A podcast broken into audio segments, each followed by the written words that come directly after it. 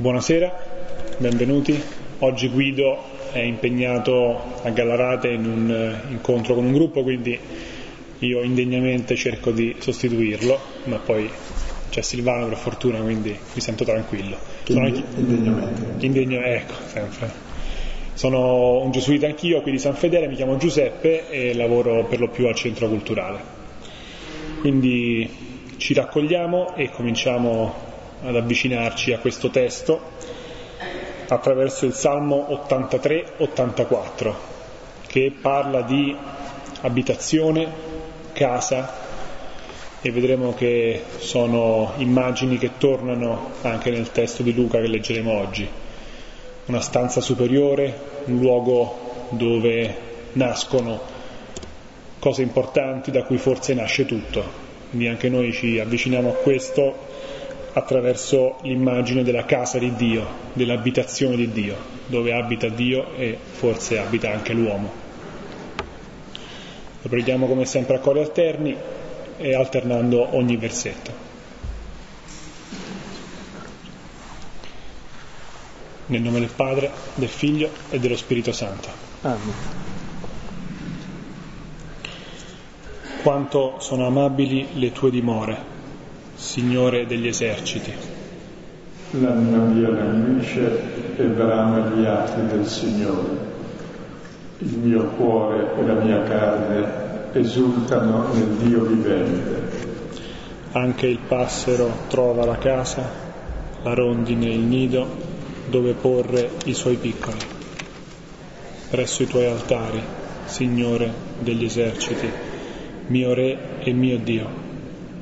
Beato chi abita la tua casa, sempre canta le tue lodi.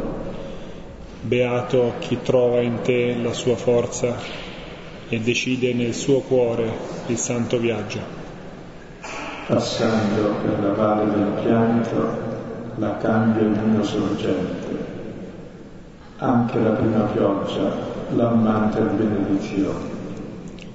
Cresce lungo il cammino il suo vigore, finché compare davanti a Dio in Sion. Signore, Dio degli eserciti, ascolta la mia preghiera, porgi l'orecchio, Dio di Giacobbe. Ve, Dio, nostro scudo, guarda il volto del tuo consacrato. Per me un giorno nei tuoi atti e più che mille altrove. Stare sulla soglia della casa del mio Dio è meglio che abitare nelle tende degli enti. Poiché sole e scudo è il Signore Dio. Il Signore concede grazia e gloria, non rifiuta il bene a chi cammina con rettitudine. Signore degli eserciti, beato l'uomo che in te confida. Gloria al Padre, al Figlio e allo Spirito Santo. Come era nel principio, ora e sempre, nei secoli dei secoli. Amen. Il testo di oggi è Luca 22, dal versetto 1 al versetto 13. Ecco, prima di leggere il testo un avviso. E lunedì prossimo facciamo ancora e poi sospendiamo il periodo natalizio e anche gennaio perché sono in Africa e riprendiamo il primo febbraio che è lunedì. E poi speriamo entro la fine di maggio di finire il Vangelo di Luca finalmente, se a Dio piace.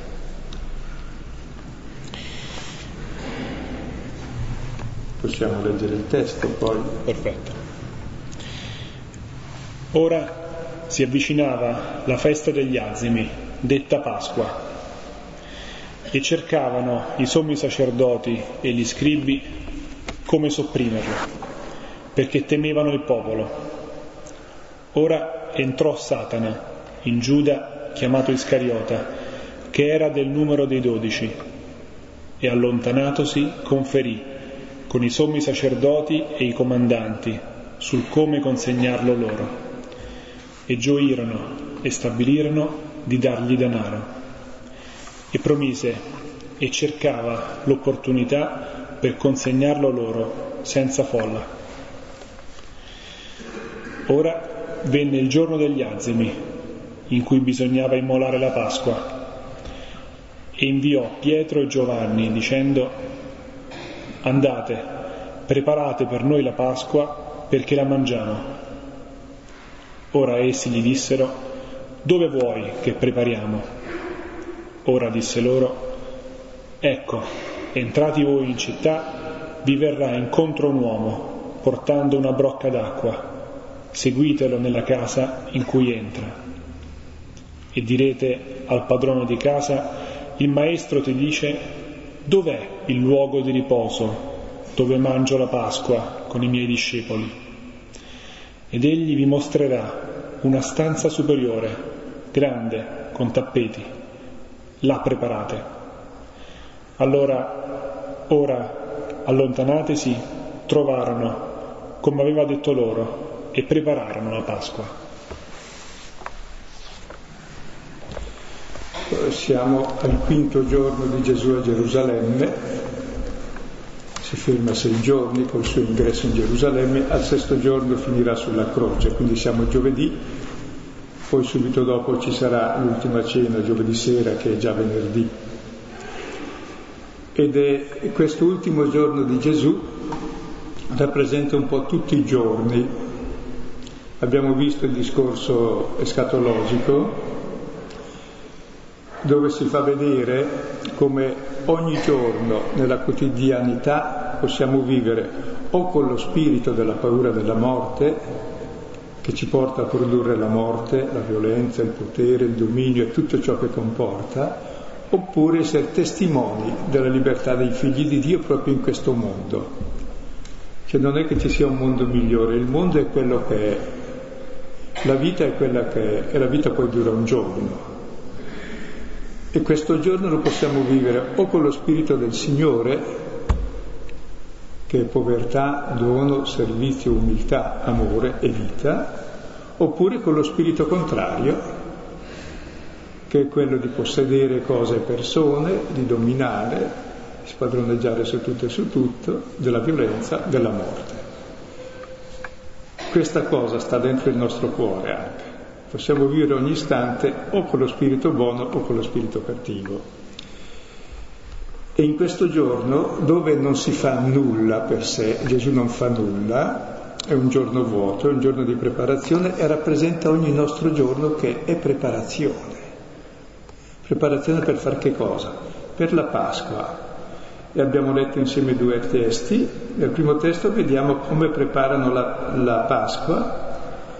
I capi dei sacerdoti, gli scrivi, non si nominano gli anziani perché sono rappresentati da Giuda e sono le tre forme di potere che escono costantemente nel Vangelo e nella Passione. Gli anziani sono i ricchi possidenti che quindi hanno il potere economico, quindi quelli che contano e fanno parte del sinedrio e del governo. I sommi sacerdoti sono quelli che tengono il potere politico e religioso, anche se sotto quello politico sotto la tutela dei romani.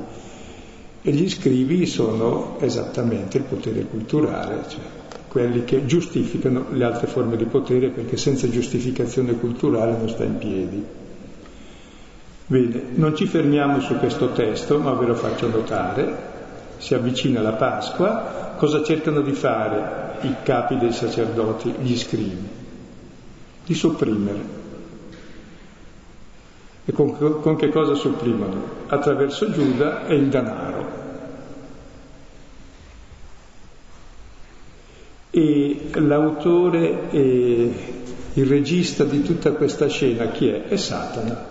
Satana che mette nel cuore dell'uomo fin dal principio una falsa immagine di Dio e di uomo. Dio è colui che ha in mano tutto e tutti, e l'uomo uguale a Dio è quello che possiede tutti, Dio è quello che può giudicare e condannare tutti, Dio è quello che fa questo, e l'uomo pure che è simile a lui fa così, e quindi è l'uomo che conta in fondo. Ecco, Dio invece è esattamente il contrario, non ci fermiamo su questo testo perché lo conosciamo molto bene, anche i discepoli, Giuda fa parte, è uno dei dodici, cioè rappresenta tutti noi.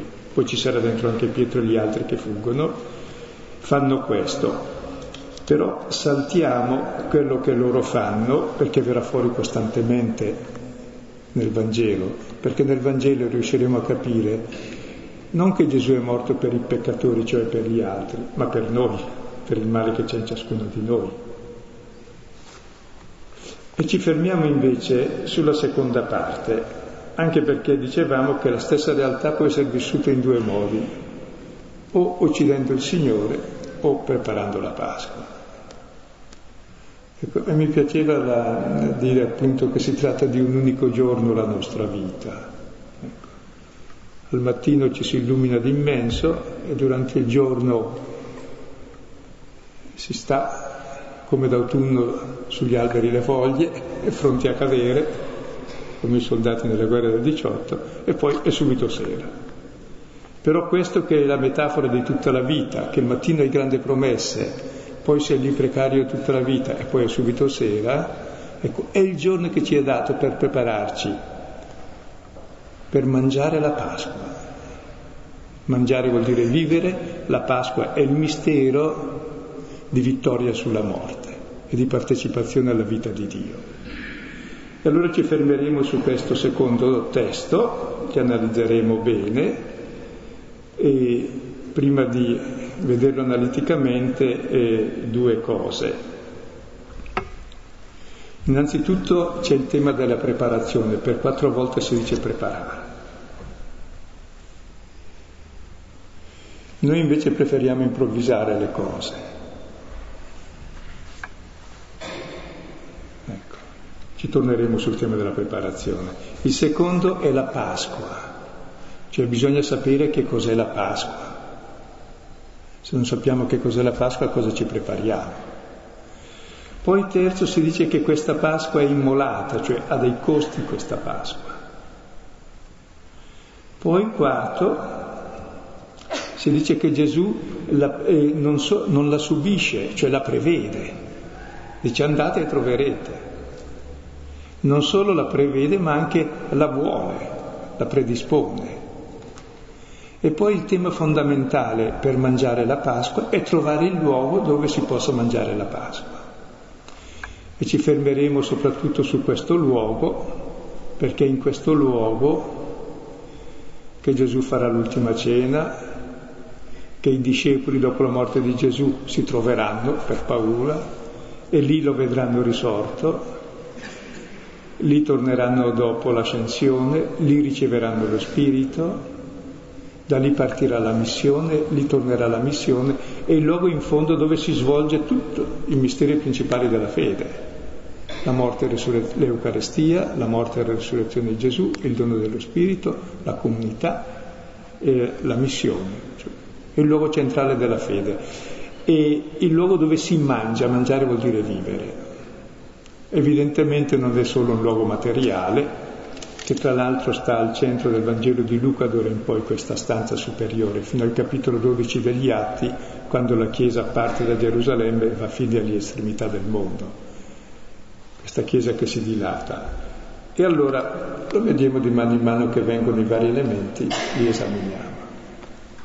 Pensavo che questo ultimo giorno, questo ciclo che si, si, compie in effetti agli occhi di Dio soprattutto è, è, un unico giorno, come i mille anni del Salmo che diventano un unico giorno e anche in fondo un ciclo, quindi la settimana della creazione oppure il giorno del, appunto questo giorno in cui tutto avviene in fondo, il giorno al quale ci prepariamo con tutta la vita. Quindi in fondo ogni tempo, ogni ciclo temporale poi si conclude ed è simile ai cicli più grandi o più piccoli. L'importante è la ricerca, il modo, il motivo per cui ti prepari e come lo vivi, più che l'estensione temporale, la quantità, più la qualità che la quantità. Leggiamo, rileggiamo primo, la prima parte del brano. Ora si avvicinava la festa degli azimi, detta Pasqua e cercavano i sommi sacerdoti e gli scribi come sopprimerlo perché temevano il popolo. Ora entrò Satana in Giuda chiamato Iscariota, che era nel numero dei dodici, e allontanatosi conferì con i sommi sacerdoti e i comandanti sul come consegnarlo loro. E gioirono e stabilirono di dargli denaro.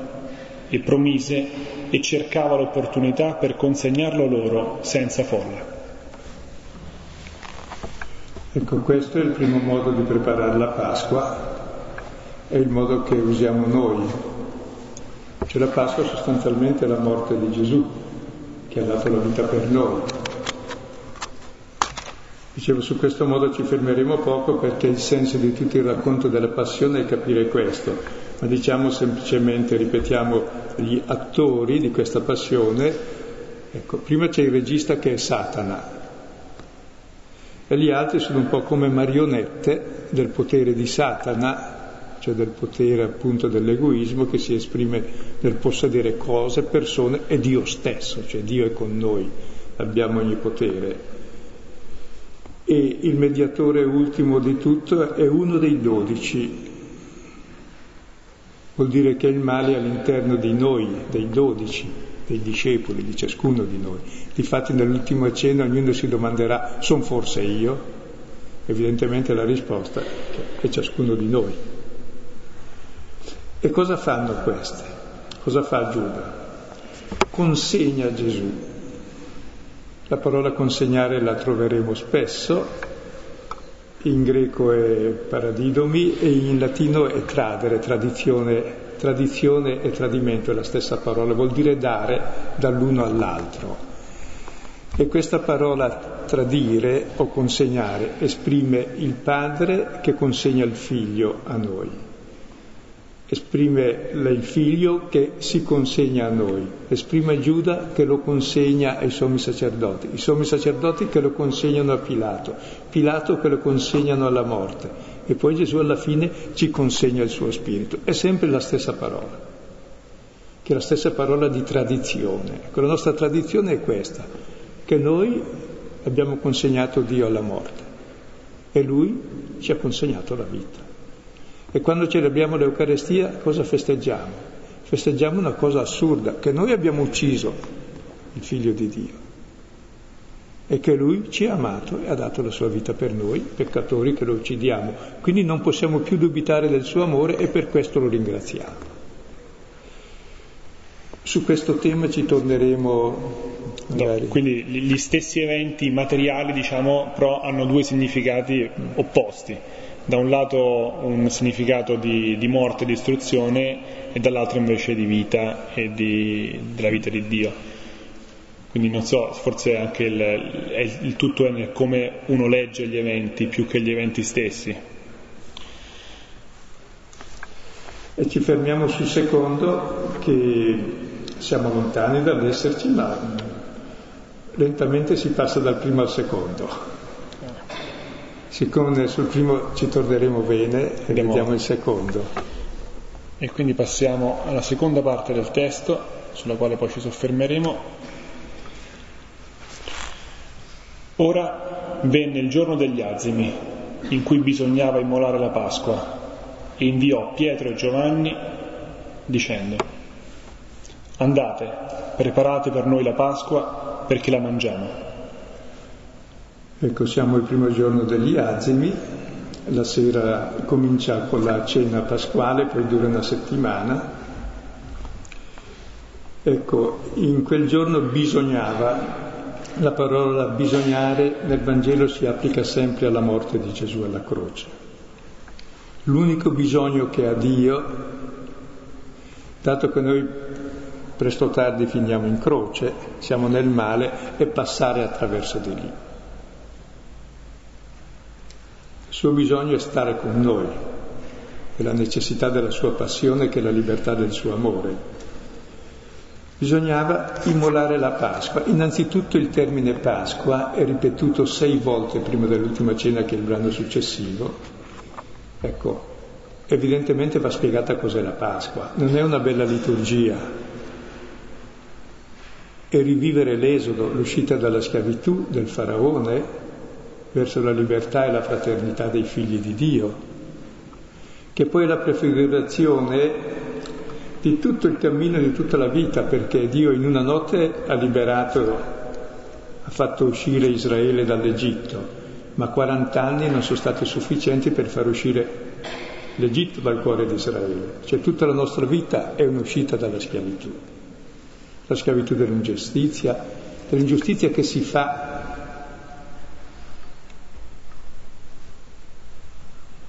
che a noi dispiace tanto l'ingiustizia quando la subiamo, ma chi subisce ingiustizia non la fa. Dovrebbe dispiacerti quando la facciamo, non quando, quando la subiamo. Quando la subiamo la possiamo prendere in due modi, come vedremo. Quando la facciamo c'è solo un modo, cioè che ammazziamo gli altri. Ecco, e sapere che questa Pasqua è il passaggio dagli idoli alla conoscenza di Dio, cioè da tutte le nostre false immagini di Dio e di uomo, per capire chi è veramente Dio e l'uomo. Dio è uno che dà la vita in croce, che si pone al servizio di tutti, e l'uomo vero è quello che segue lui e tante altre cose che bisognerà capire. E se noi dimentichiamo l'ebraismo, tutta la pregnanza che ha la Pasqua per gli ebrei, e la nostra Pasqua è come un albero senza radici, c'è su un po' di frutti colorati e posticci come gli alberi di Natale, ma non produce niente. Quindi è proprio la realizzazione di tutta la promessa. Quindi non possiamo tollerare e celebrare la Pasqua agendo ingiustamente opprimendo la gente, spadroneggiando sulla gente. Mangiare la Pasqua, mangiare vuol dire vivere, vivere la Pasqua, come Gesù che sa amare fino in fondo. E si dice che questa Pasqua va immolata, cioè ha un costo.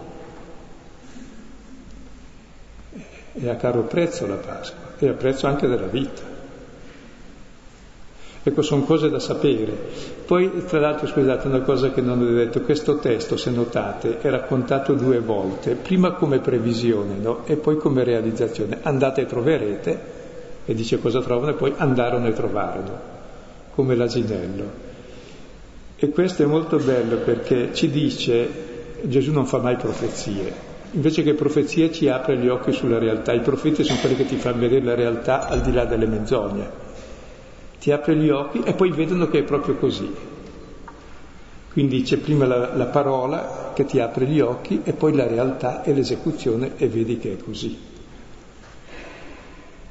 E Gesù invia, è l'ultima missione, invia Pietro e Giovanni che rappresentano i due aspetti della Chiesa. Pietro l'aspetto istituzionale, Giovanni più l'aspetto carismatico, l'aspetto dell'amore.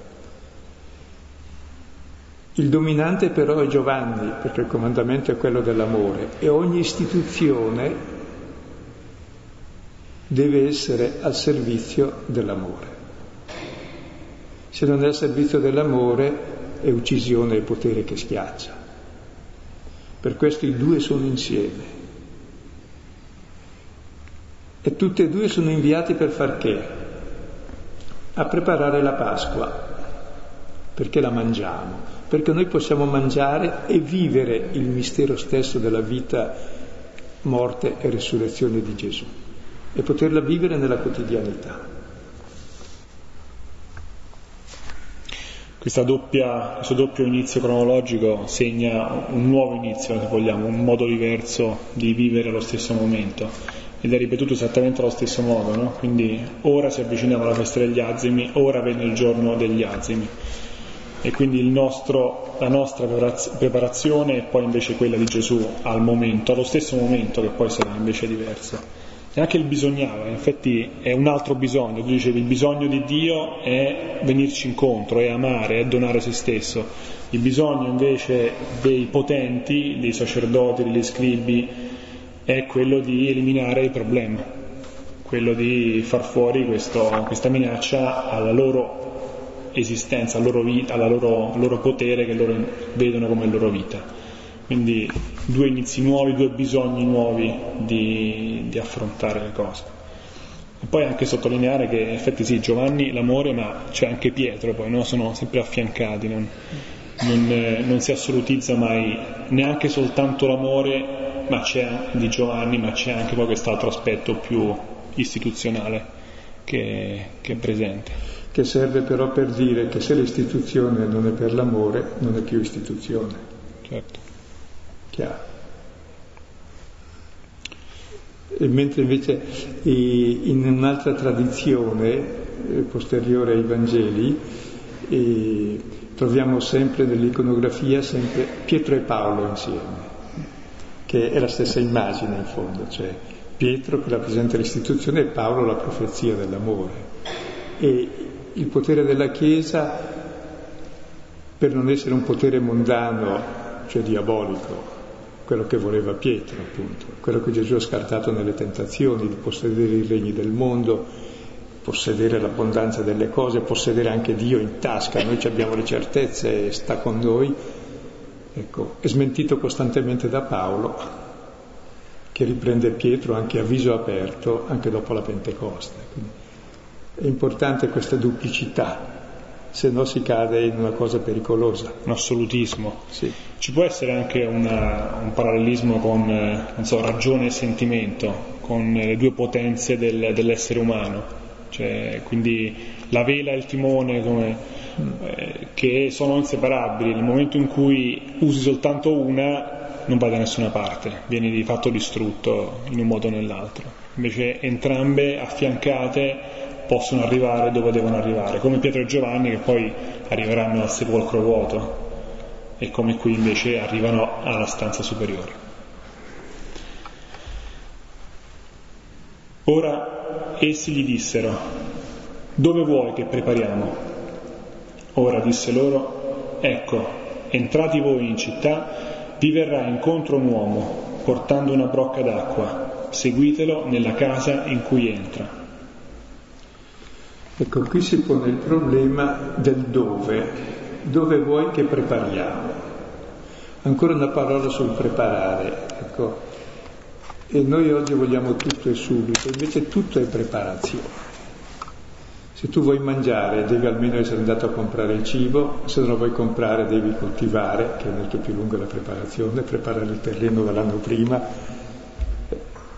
devi cucinare, se no non mangi ma non solo per, per, la vita materiale, una relazione, se non la coltivi, l'amore non esiste, è tutta una preparazione. L'arte, se non ti prepari non è che sai una lingua, impieghiamo una vita per imparare. Forse tutta la vita è una preparazione per imparare a vivere. Quando uno ha imparato che è fatto per essere amato e amare, forse ha imparato qualcosa di fondamentale ma tutta la vita è una gestazione e preparazione all'incontro con lo sposo, col senso della vita. E quindi mm, è tremendo quando si brucia il tempo, si vuole consumare tutto e subito, sarebbe come se non si facesse la gestazione del bambino, lo si fa nascere subito appena concepito. Cosa nasce? Niente. Per cui stare attenti alla preparazione che è la capacità quotidiana della fatica, mi ricordo mi diceva uno che aveva sentito Benedetto Michelangelo che suonava in una casa vicina e sentiva suonare il mattino quando usciva tre note e poi tornava dopo otto ore e suonava ancora quelle tre note, poi gli venivano spontanee. cioè per dire la spontaneità è frutto di grande i maestri. Ecco. Infatti a volte si, si oppone la preparazione alla naturalità, alla spontaneità realtà invece stai dicendo che per arrivare alla vera natura, alla vera spontaneità, alla vera innocenza, anche se vogliamo, c'è un lungo lavoro da fare. Eh, però come mai? Vuol dire che forse la natura è un punto di arrivo più che un punto di partenza, o forse entrambi. Poi la natura dell'uomo è cultura, eh. diventa ciò che appunto coltiva. Se coltiva niente sta ancora sulle piante con la coda attorcigliata, con gli istinti beluini sì, dice, a me mi viene spontaneo così, a tutti. E adesso vediamo il centro del brano è dove vuoi, è trovare il dove preparare, per mangiare, per vivere la Pasqua, che è il mistero della nostra fede. Ecco, il problema del dove si presenta fin dal primo giorno della Bibbia. Quando Dio domandò ad Adamo, dove sei? Ecco, non sapeva dove era, che Dio è onnisciente, Ecco, il dove per l'uomo, il luogo, è fondamentale perché noi viviamo nel tempo e nel luogo. Il tempo, l'abbiamo già detto altre volte, è uguale per tutti. E questo istante, che una volta che l'hai detto non c'è più e non dipende da noi il tempo. Viviamo ora. Quando ho detto ora, quell'ora è già passata, dipende da come l'ho vissuta. Dopo non so se c'è. Mentre il luogo è stabile ed è lasciata la nostra libertà. Perché voi questa sera siete qui e non siete per esempio, non so, altrove a vedere un film. Cioè il dove definisce che cosa? Dove uno sta, dove uno desidera essere. E la prima domanda di Dio ad Adamo è dove sei? Perché? Perché non era più il suo posto, perché il posto dell'uomo è Dio, e spiego. Il dove vuol dire la casa, la casa è il luogo delle relazioni, uno vive dove è amato. È l'uomo che sempre si muove, vedrete che o viene da casa o va verso casa, se no un vagabondo, cioè non sa dove andare. Cioè il dove dà la tua identità, le tue relazioni, gli affetti. E dov'è quel luogo? E l'uomo è uno che cammina sempre per cercare dove, dove trova la propria realtà. Il nostro dove è Dio, L'uomo è in Dio perché Dio lo ama di amore eterno. E nel cuore di ogni uomo c'è il desiderio di essere amati in modo totale e incondizionato, perché quello è il suo luogo e tutta la sua vita è un cammino di ricerca di essere amato, accettato e apprezzato. E poi ci sono due vie per cercare questo. O quella errata, appunto, quella di possedere cose, persone e tutte, allora distruggi tutte le relazioni, o quella invece di accettare di essere figli, che tutto riceviamo, che non possediamo, che tutto condividiamo con i fratelli. E la vita diventa allora non mangiarci gli uni gli altri, ma farci grazia gli uni gli altri di ciò che per grazia abbiamo ricevuto. E quindi anche i beni della terra diventano luogo di comunione, non di divisione dagli altri, non diventano più luogo di guerra, di conflitti, anche i limiti diventano luogo di aiuto reciproco, non invece di uno che cerca di mangiare l'altro, luogo di violenza. Quindi questo dove ci definisce. E qual è il luogo? Evidentemente eh, non si tratta di un luogo materiale. Va trovato poi, non è sì. immediatamente presente, va cercato, infatti chiedono indicazioni. E tra l'altro si cerca una cosa che c'è. Eh, cioè, se non c'è, non se non c'è non è da cercare. E vediamo allora dov'è questo luogo. E c'è un'indicazione ben precisa che dà Gesù, no? Sì. Allora, qui eh, Luca prende da Marco qui e si parla di un uomo con una brocca d'acqua. Ora, gli uomini non vanno con la brocca d'acqua, sono le donne. Quindi è già una cosa strana quest'uomo al femminile.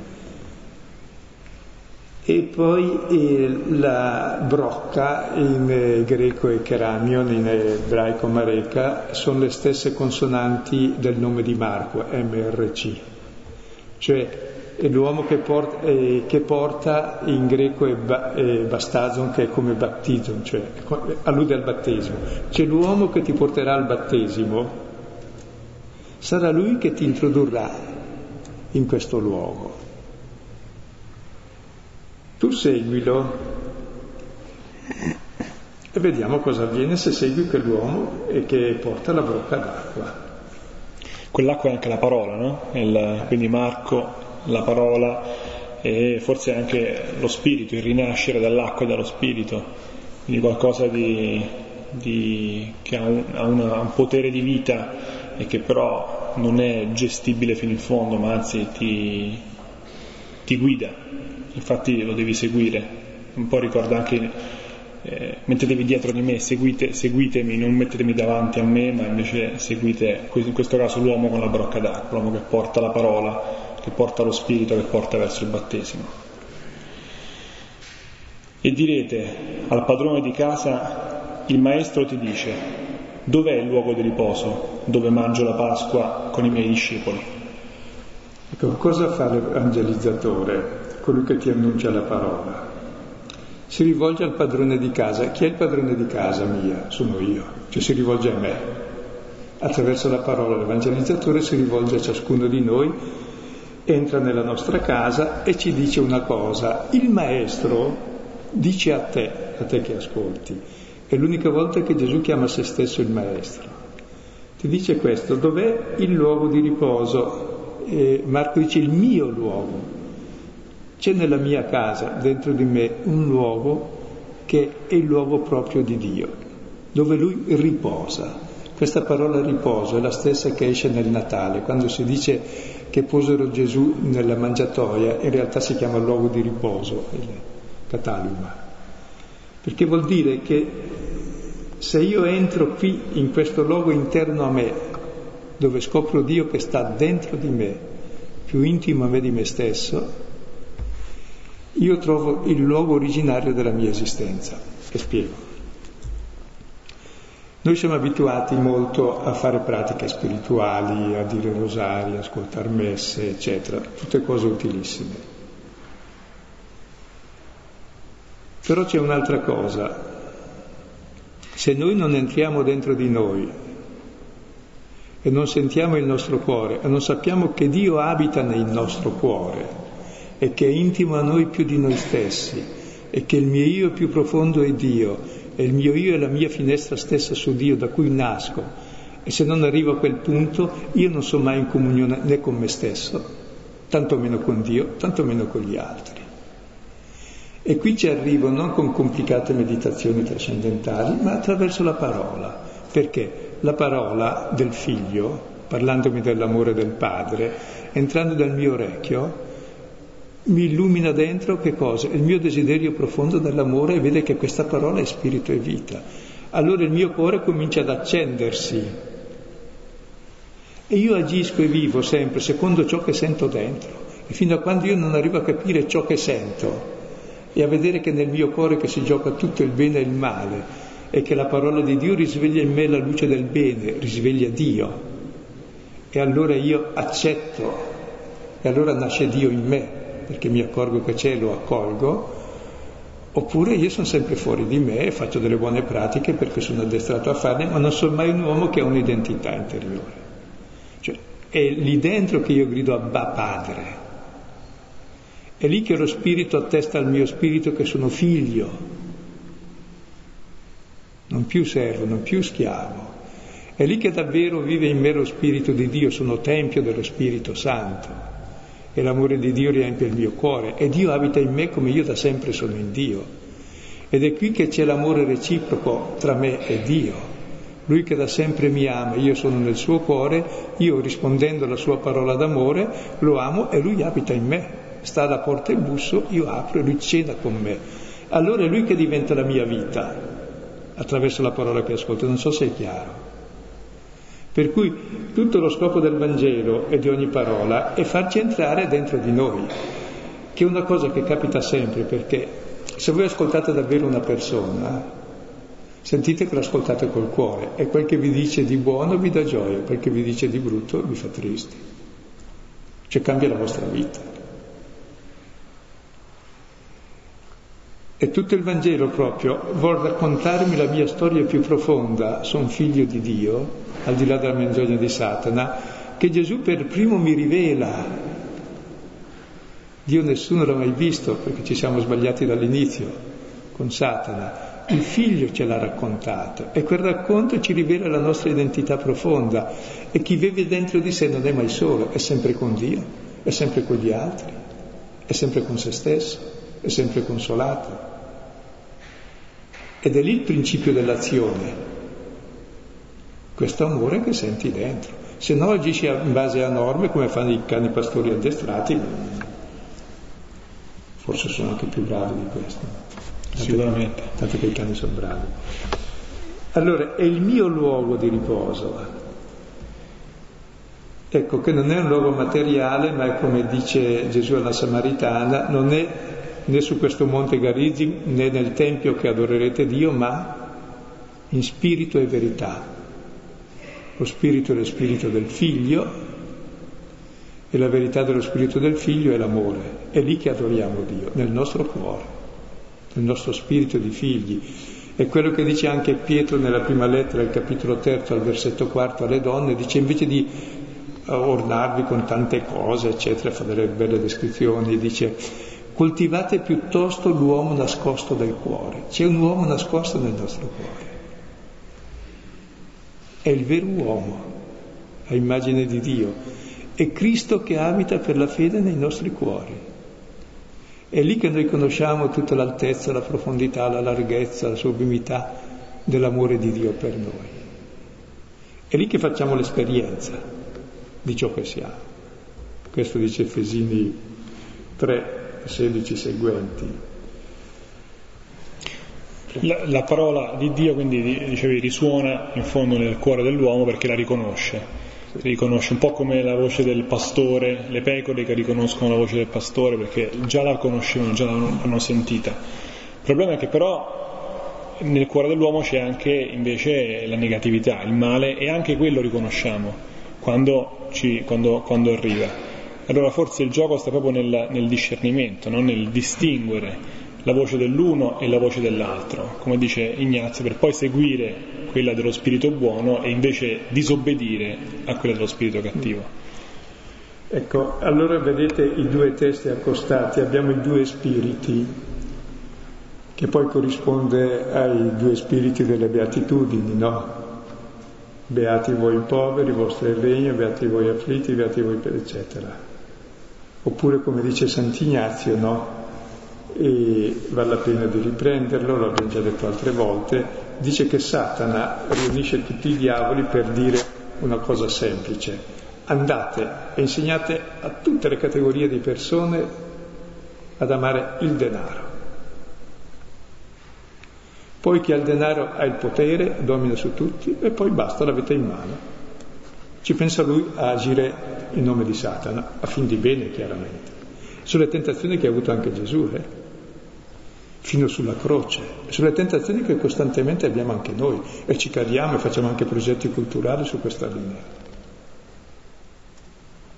Stiamo attenti perché il male non è fuori di noi, è dentro di noi.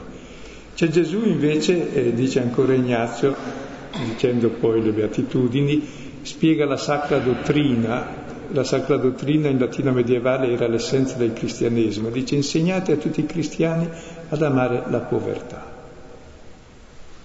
perché tutto ciò che siamo, povertà, tutto ciò che siamo l'abbiamo ricevuto.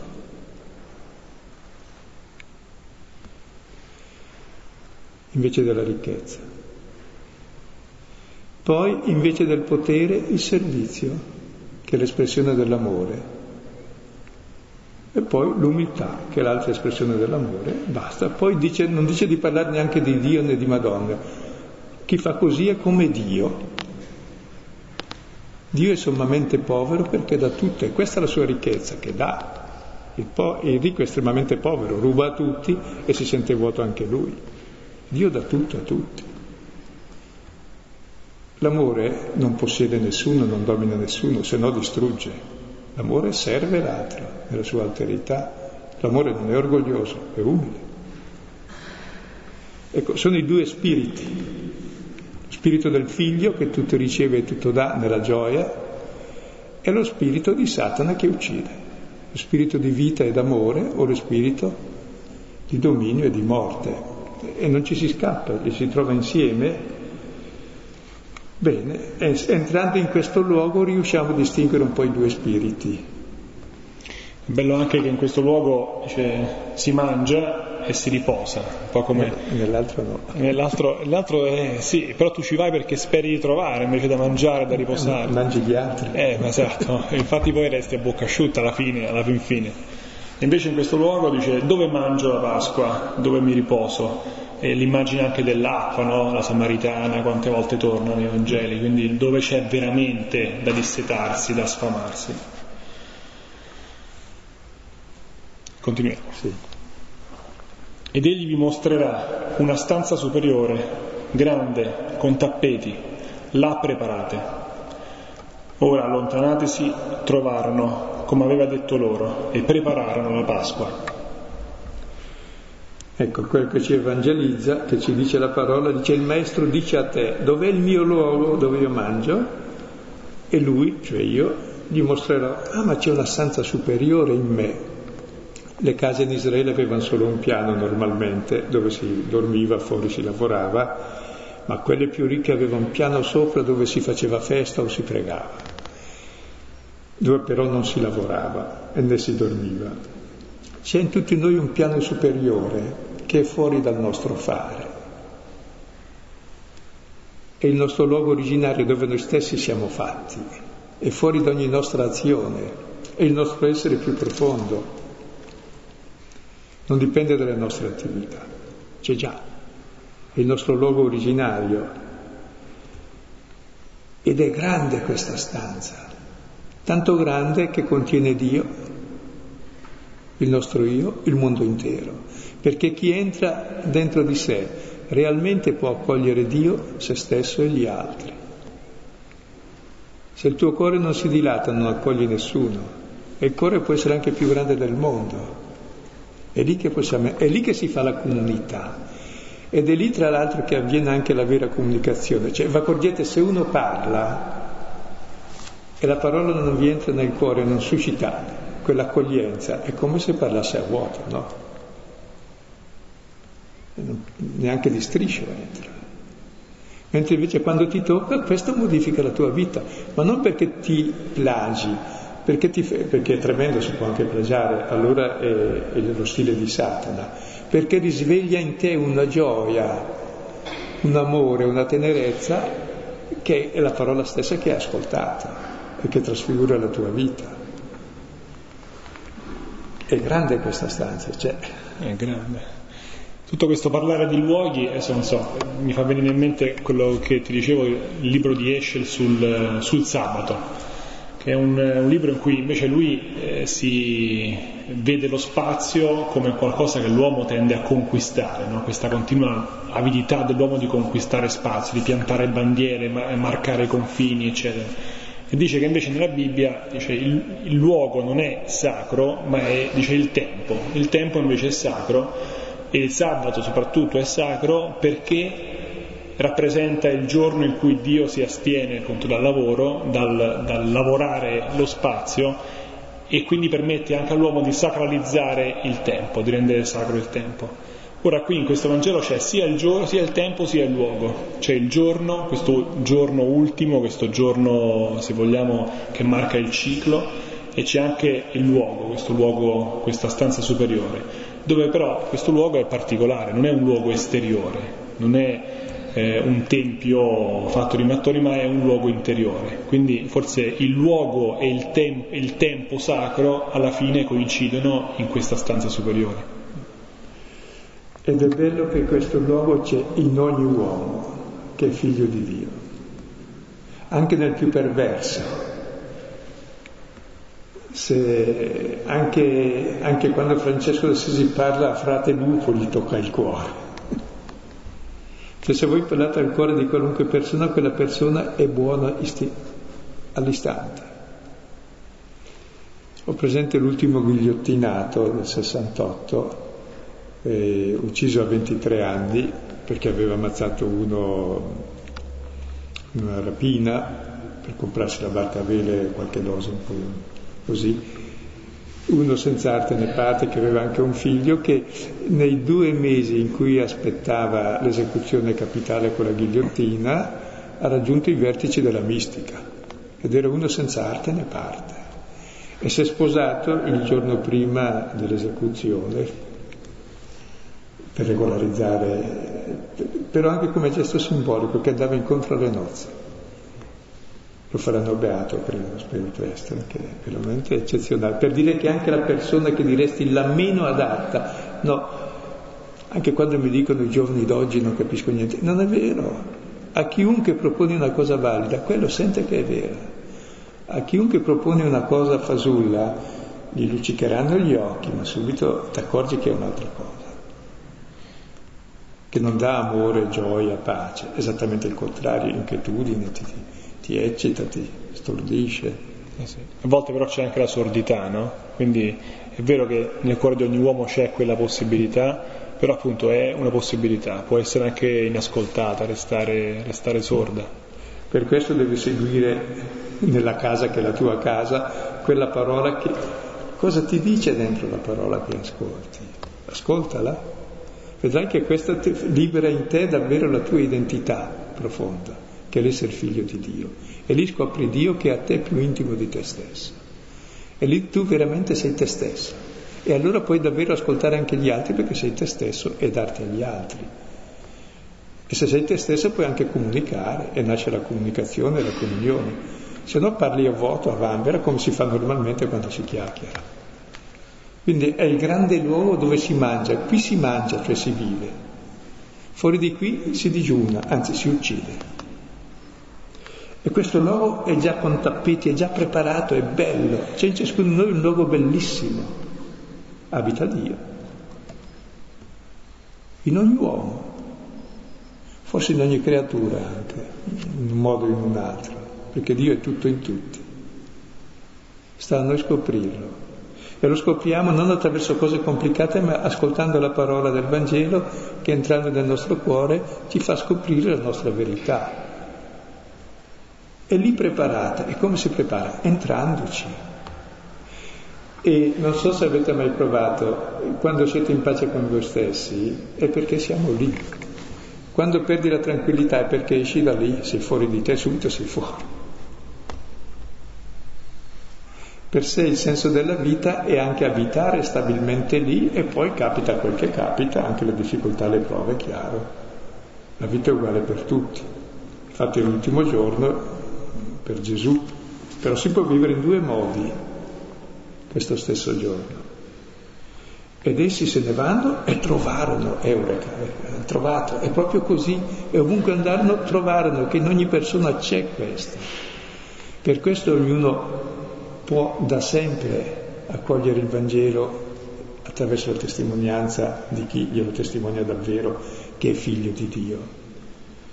E lì prepararono la Pasqua, e questo testo mi piace essere letto sotto il Natale perché Meister Eckhart lo chiamerebbe il Natale dell'anima. Quando noi andi- arriviamo in questo posto nasciamo noi come figli di Dio. E Dio stesso trova finalmente riposo, perché Dio che è amore è inquieto poverino, perché ha bisogno di essere amato. E quando l'uomo entra lì e finalmente scopre l'amore del Signore e lo ama, Dio stesso trova dove riposare. È l'amore dell'uomo dove Dio riposa, il vero Tempio, siamo noi. Ecco, credo questo brano ci può introdurre bene nel Natale, ma la volta prossima continueremo leggendo l'ultima cena, anche quella in chiave natalizia, perché è lì che nasciamo figli di Dio. A volte ci sentiamo dire o diciamo a noi stessi di di, ci imponiamo di amare, no? di, eh, di, amare anche ciò che non, è, che non sembra amabile e quindi diventa, sembra quasi uno sforzo volontaristico l'amore. Invece forse in questo è chiaro che la capacità di Dio sta esattamente nel vedere il, il bello che c'è in ogni cosa, in ogni persona non nello sforzarsi eroicamente di amare, ma nel riconoscere la bellezza e l'amabilità di ogni, di ogni creatura, anche della creatura appunto più apparentemente più, più, brutta, meno amabile, come in quella capacità di vedere la stanza superiore, questa, questa bellezza, questi tappeti, questa, questo luogo dove si può amare, dove si può riposare. E qui vedete anche no, ogni relazione vera è perché siamo lì. Quando uno non è in sé non ha mai nessuna relazione con nessuno. Gli scivola via tutto e scivola via tutti. Quindi è una cosa molto elementare anche. Ecco. Bene, allora per, come testi di, di riferimento su cui potersi soffermare, pregare, ci può essere il Salmo 41, 40, il Salmo 83, 84 che abbiamo letto all'inizio, il Salmo 18, 19. Poi Giovanni 4, 24, appunto il luogo dove adorare Dio in spirito e verità, la prima lettera di Pietro, capitolo 3, versetto 4, lettera agli Efesini 3, dal 14 al 19 e poi la prima lettera ai Corinzi 6, 19. Allora adesso chi, chi, vuole può chiaramente andare, poi invece... Ribadiamo che lunedì prossimo c'è ancora, poi riprenderemo il primo febbraio. Primo febbraio. E poi invece noi restiamo qui chi vuole per un po' di domande e interazione. Bene, allora vediamo se questo testo parla di, della stanza superiore, di luoghi del luogo, anzi, e del tempo, del giorno, l'unico giorno in cui si gioca il destino dell'umanità, del, dell'uomo, che suscita qualche domanda, qualche osservazione, qualche dubbio, qualche preghiera.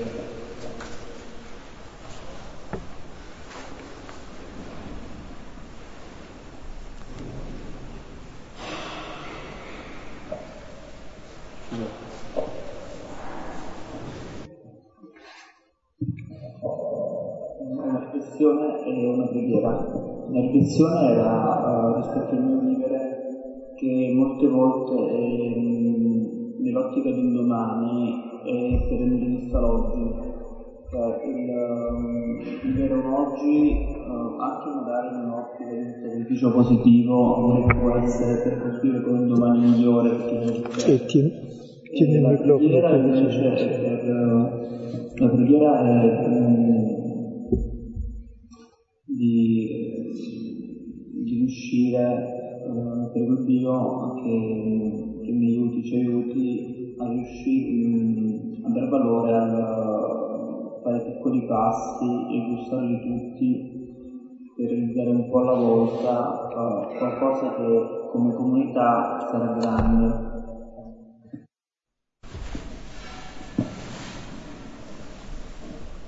In effetti il tempo di Dio è presente, no? Quindi anche la, l'abitare presente significa entrare nel modo di vivere di Dio. Però, come dicevi forse a volte dipende in che direzione lo vivi quel presente. Lo viverlo alla fine sbilanciato all'indietro, nostalgico, oppure invece verso l'avanti, non ancora non sazio. Quindi c'è presente presente se vogliamo.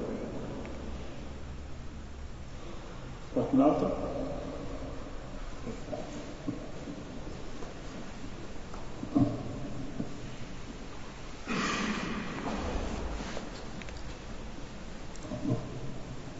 A me oggi la discussione sul dove mi ha fatto ripercorrere durante la lezione diciamo i dieci anni che sto a Milano e frequento varie realtà ecclesiastiche. Nel senso io sono, amo molto l'aspetto istituzionale e ogni volta e negli ultimi anni, quando si, si, si è avvicinata la Pasqua o altre festività religiose, mi sono sempre preoccupato del dove, nel senso inteso come luogo istituzionale, fare, preparare, celebrare la Pasqua. In questi dieci anni, senza facendo momenti personali, chi, chi più ne ha più ne metta, e quindi ora ho ripercorso, probabilmente tralasciando anche qualche aspetto più importante. Solo questa riflessione. Il luogo va scelto accuratamente, il luogo dove festeggiare la Pasqua, dove celebrare la Pasqua. Coraggio, qualcun altro che vuole.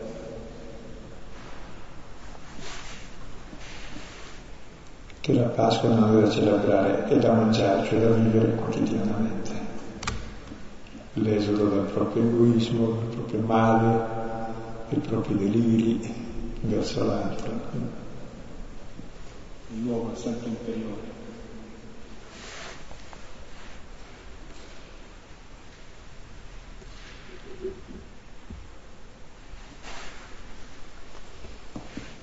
E guardate che molti cristiani non sanno neanche che esista forse, cioè vivono una esteriorità così stereotipa, che poi non è vero perché l'interiorità ce l'abbiamo tutti, ma va davvero risvegliata, come il centro stesso della fede, che è lì che mangiamo, che siamo in Cristo e Cristo è in noi, che viviamo con Lui e Lui con noi.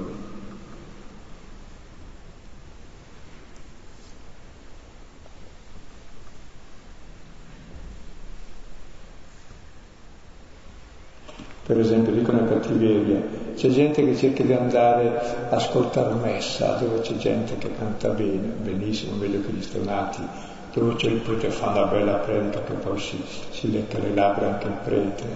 E dico, scusi, io non mica vado a messa per questo. Vado per far memoria che ho ammazzato Cristo e lui ha dato la vita per me peccatore come pure per gli altri che sono lì con me, che sono miei fratelli per questo. Non so se mi spiego dove c'è qualcosa di molto più grande e profondo. Non andare alla ricerca di chissà che cosa, di peregrino.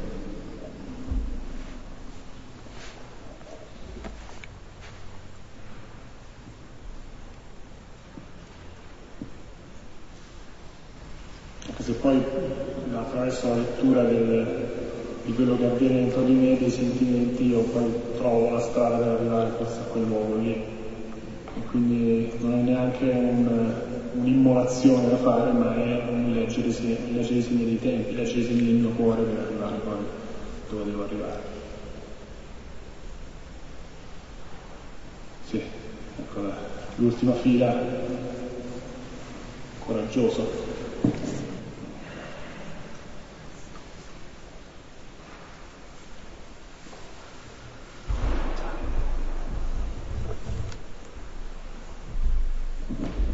Ecco, io lunedì prossimo non ci sarò, ma devo dire che già stasera ci ha dato tanti compiti per le vacanze, insomma, su cui meditare. Così. Però ecco, una tra le tante cose, no? Confesso un peccato che ho fatto io come educatore e il mio prete dell'oratorio di allora, dove eh, diciamo tappavamo molto i nostri ragazzi che tiravamo su sul sentimento cercando di far privilegiare di più l'aspetto della ragione, dell'impegno, che per l'amor di Dio ci vuole. Eh, voglio dire, dobbiamo anche combattere, tra virgolette, gli eccessi di un sentimentalismo eh, giovanile per farli, per farli, crescere, giustamente. Però io credo che, eh, giustamente, come, come hai fatto venire tu fuori, eh, cioè, i nostri percorsi educativi dovrebbero, e soprattutto il nostro, di ognuno di noi, eh, dovrebbero, come posso dire, veramente badare prima di tutto al, alla crescita della persona e a fare vivere questa persona secondo le sue passioni più profonde e non preoccuparci tanto di avere dei nuovi educatori oppure appunto dei nuovi educatori, dei ragazzi impegnati che poi faranno ingegneri, laureati in economia e commercio e così via, cioè farli vivere proprio la loro vita, con una considerazione così che mi veniva.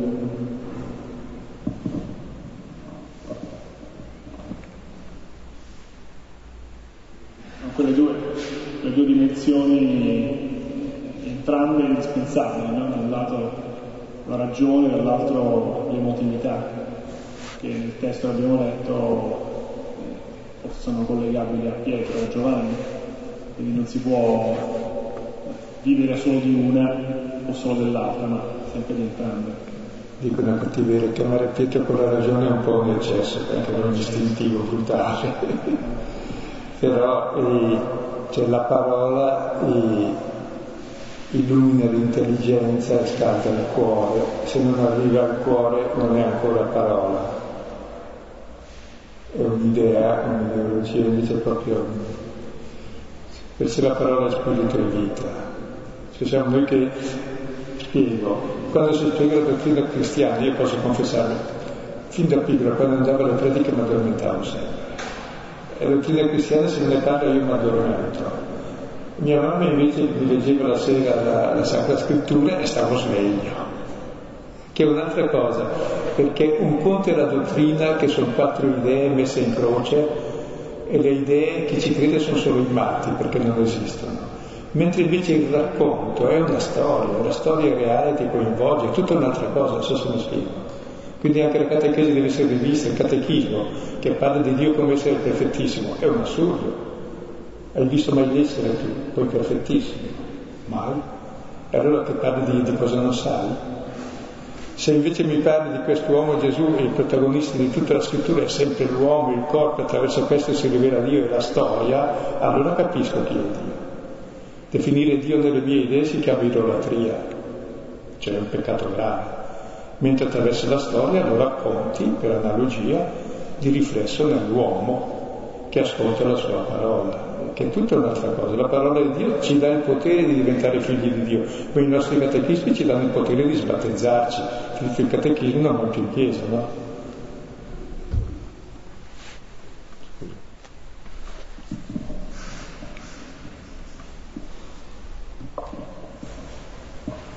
Io volevo ringraziare eh, il, per averci fatto entrare nella stanza superiore, vissuto un po' in questa, eh, nella leggere questa parola, la lotta tra i due spiriti. Eh, e volevo rendere grazie per, per, per, essere riuscita a rivedere ancora la stanza e non scappare, che forse la paura che proviamo è frutto dell'altro spirito, non fermarci a stare lì dove tutto ha un significato. E, e non scappare alla ricerca di qualcosa che invece non, non fa incontrare, cioè non fa amare l'altro e non ci, fa, non ci rende figli veramente. Questa è una preghiera e un ringraziamento. Ecco, penso, penso, che sia importante proprio non solo la preghiera, ma ogni relazione, perché poi la preghiera è vita di ogni giorno. Ogni relazione è tale se uno è dentro di sé, e nella stanza superiore. Se non è dentro di sé non ha mai nessuna relazione vera, ha solo delle reazioni, non agisce, è agitato dalle reazioni, ma non ha una vera azione che scaturisce da un sentire profondo che ha capito, che ha colto. E lì c'è davvero l'identità dell'uomo e nella nostra società, eh, che è plurimediale e prende dai cinque sensi ciò che la può scordire in tutti i sensi o accoglie la parola anche attraverso i sensi, la parola di verità del Vangelo che lo libera, o davvero saremo sempre più storditi perché c'è la parola anche che ci aliena. Eh? Adesso io non voglio dire niente, ma uno diventa anche il programma che vede in televisione, anche il giornale che legge. Eh?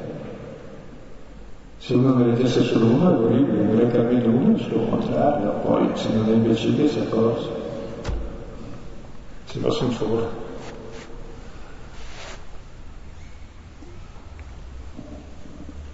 Poi il ringraziamento forse è la forma di preghiera più, più importante. No? Una volta che abiti quella stanza e loro cosa, cosa ci fai? Ringrazi soprattutto.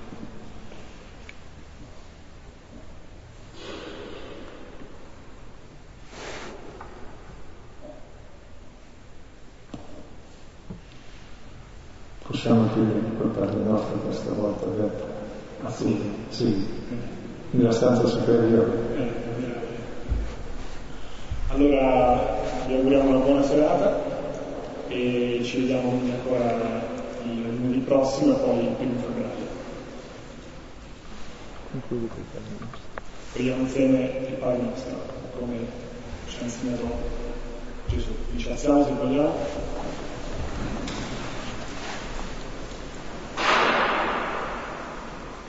Padre nostro, che sei nei cieli, sia santificato il tuo nome, venga il tuo regno, sia fatta la tua volontà, come in cielo così in terra. Dacci oggi il nostro pane quotidiano, e rimetti a noi i nostri debiti, come noi rimettiamo i nostri debitori, e non ci indurre in tentazione, ma liberaci da Buonasera.